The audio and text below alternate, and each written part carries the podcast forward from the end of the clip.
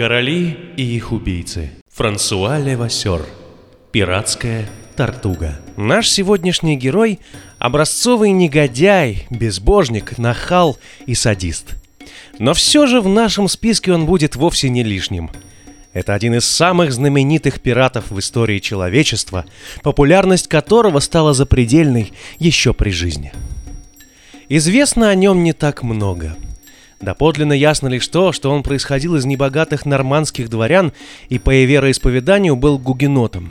Во всех деталях его жизнь известна исследователям с 1620 года, когда он объявился на Карибском архипелаге под началом французской Вестынской торговой компании – он был одним из офицеров, принявших участие в военной экспедиции корсара Пьера де Оснамбюка в Вест-Индию против испанцев.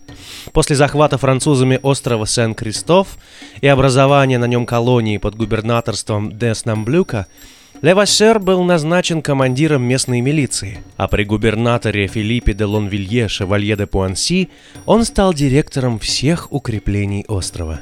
Интересно, что хотя сведения об этом периоде жизни Левассера весьма скудны, однако в источниках нет никаких упоминаний о том, что он был чрезмерно жесток с подчиненными и проявлял замашки деспота.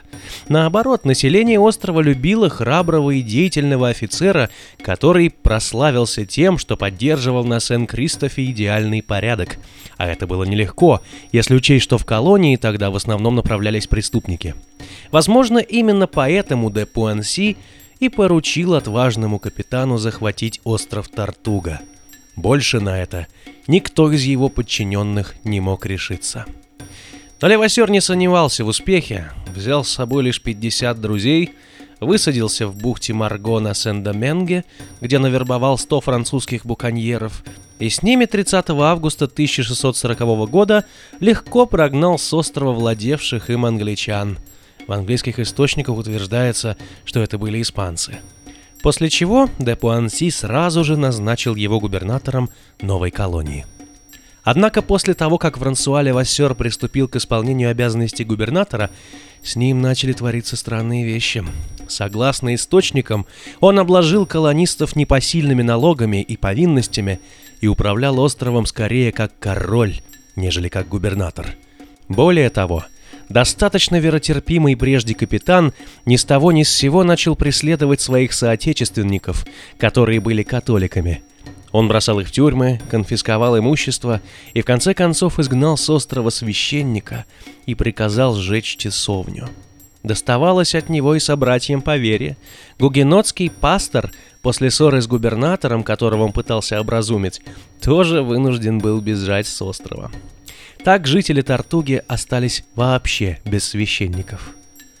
После этого Левассер решил, что прекрасно проживет без начальников, отказавшись подчиняться и губернатору Филиппу де Пуанси, и своим инвесторам из компании островов Америки.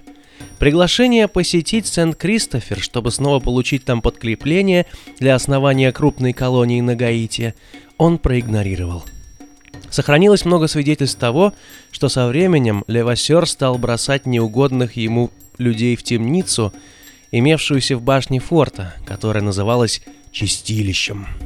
Такое название в устах протестанта отдавало мрачной иронией. В ней находилась железная дыба, на которой узников пытали, подвешивали за голову руки и ноги. Причем угодить туда мог не только католик, но и гугенот, часто просто за неосторожное высказывание о губернаторе. И, наконец, совсем распоясавшийся левосер начал присваивать себе все налоги, которые должен был отправлять через Депуанси во Францию. Таким образом, он окончательно поссорился со своим непосредственным начальником. Как-то раз он приобрел у морских разбойников статую Девы Марии, отлитую из чистого серебра, в счет платы за право пришвартоваться на Тартуге. Узнав об этом, де Пуанси решил, что она могла бы украсить его часовню, и попросил Левасера подарить ему столь ценный трофей.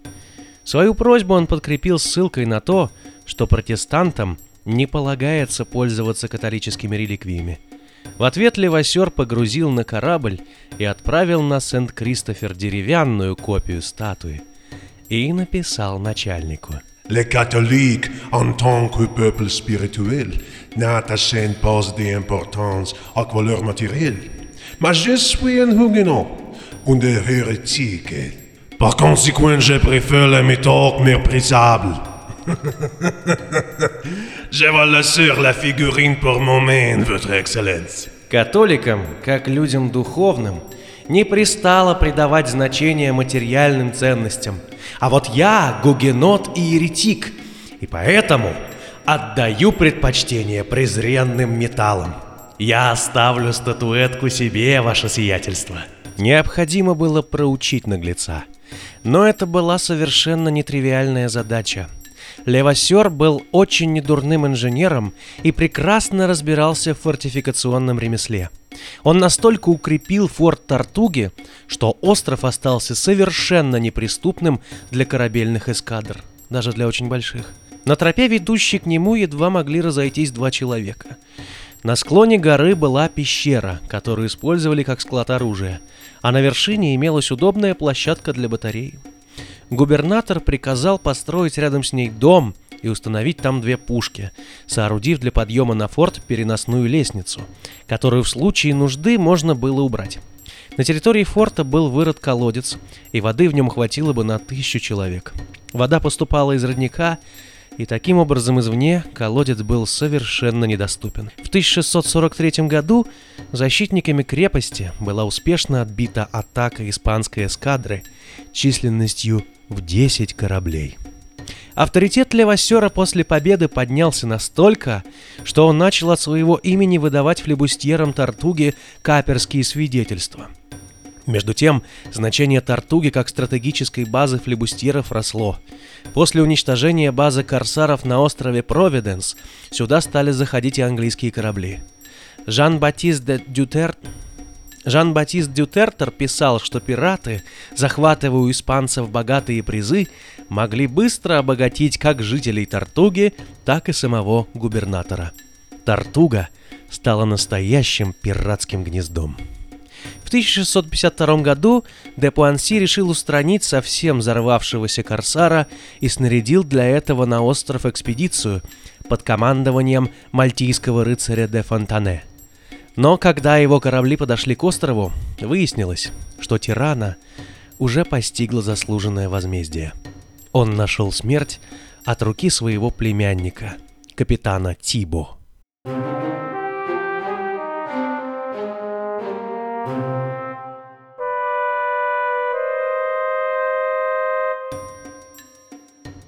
Причиной ссоры, как это часто бывает, стала женщина. Тибо содержал красивую девицу, за связь с которой губернатор часто его упрекал и бронил. Возненавидев своего опекуна, он сговорился с другим любимцем Левасера, капитаном Робертом Мартеном, убить его. И вот, когда однажды губернатор спустился с форта в свой магазин, Тибо и Мартен вместе с группой заговорщиков из семи или восьми человек решили покончить с ним. Подкравшись к окну, они увидели отражение Левасера в большом зеркале и по ошибке произвели в него несколько выстрелов из мушкетов. Увы, с огнестрельным оружием пираты, судя по всему, обращаться не умели. От выстрелов зеркало, конечно, разлетелось в дребезги, но губернатор совсем не пострадал. Тогда Тибо вбежал в магазин и выстрелил еще раз. На сей раз своего опекуна.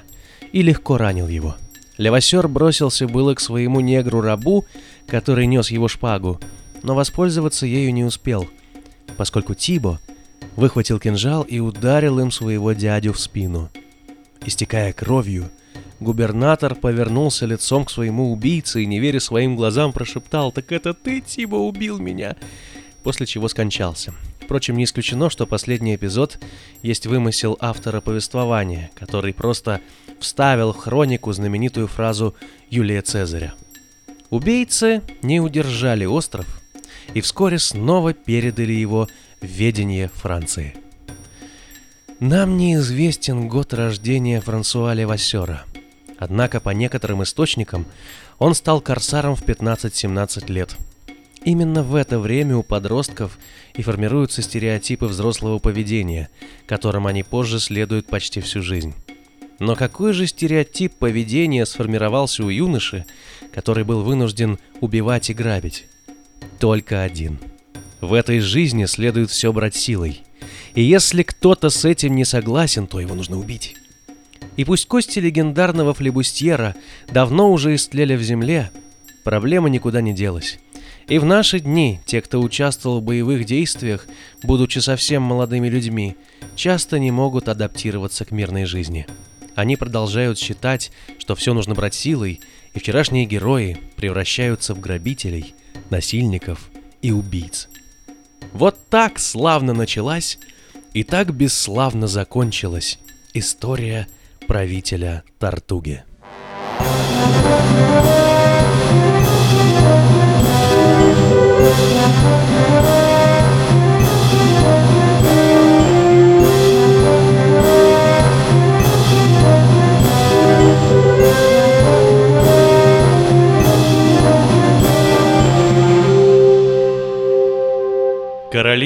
и их убийцы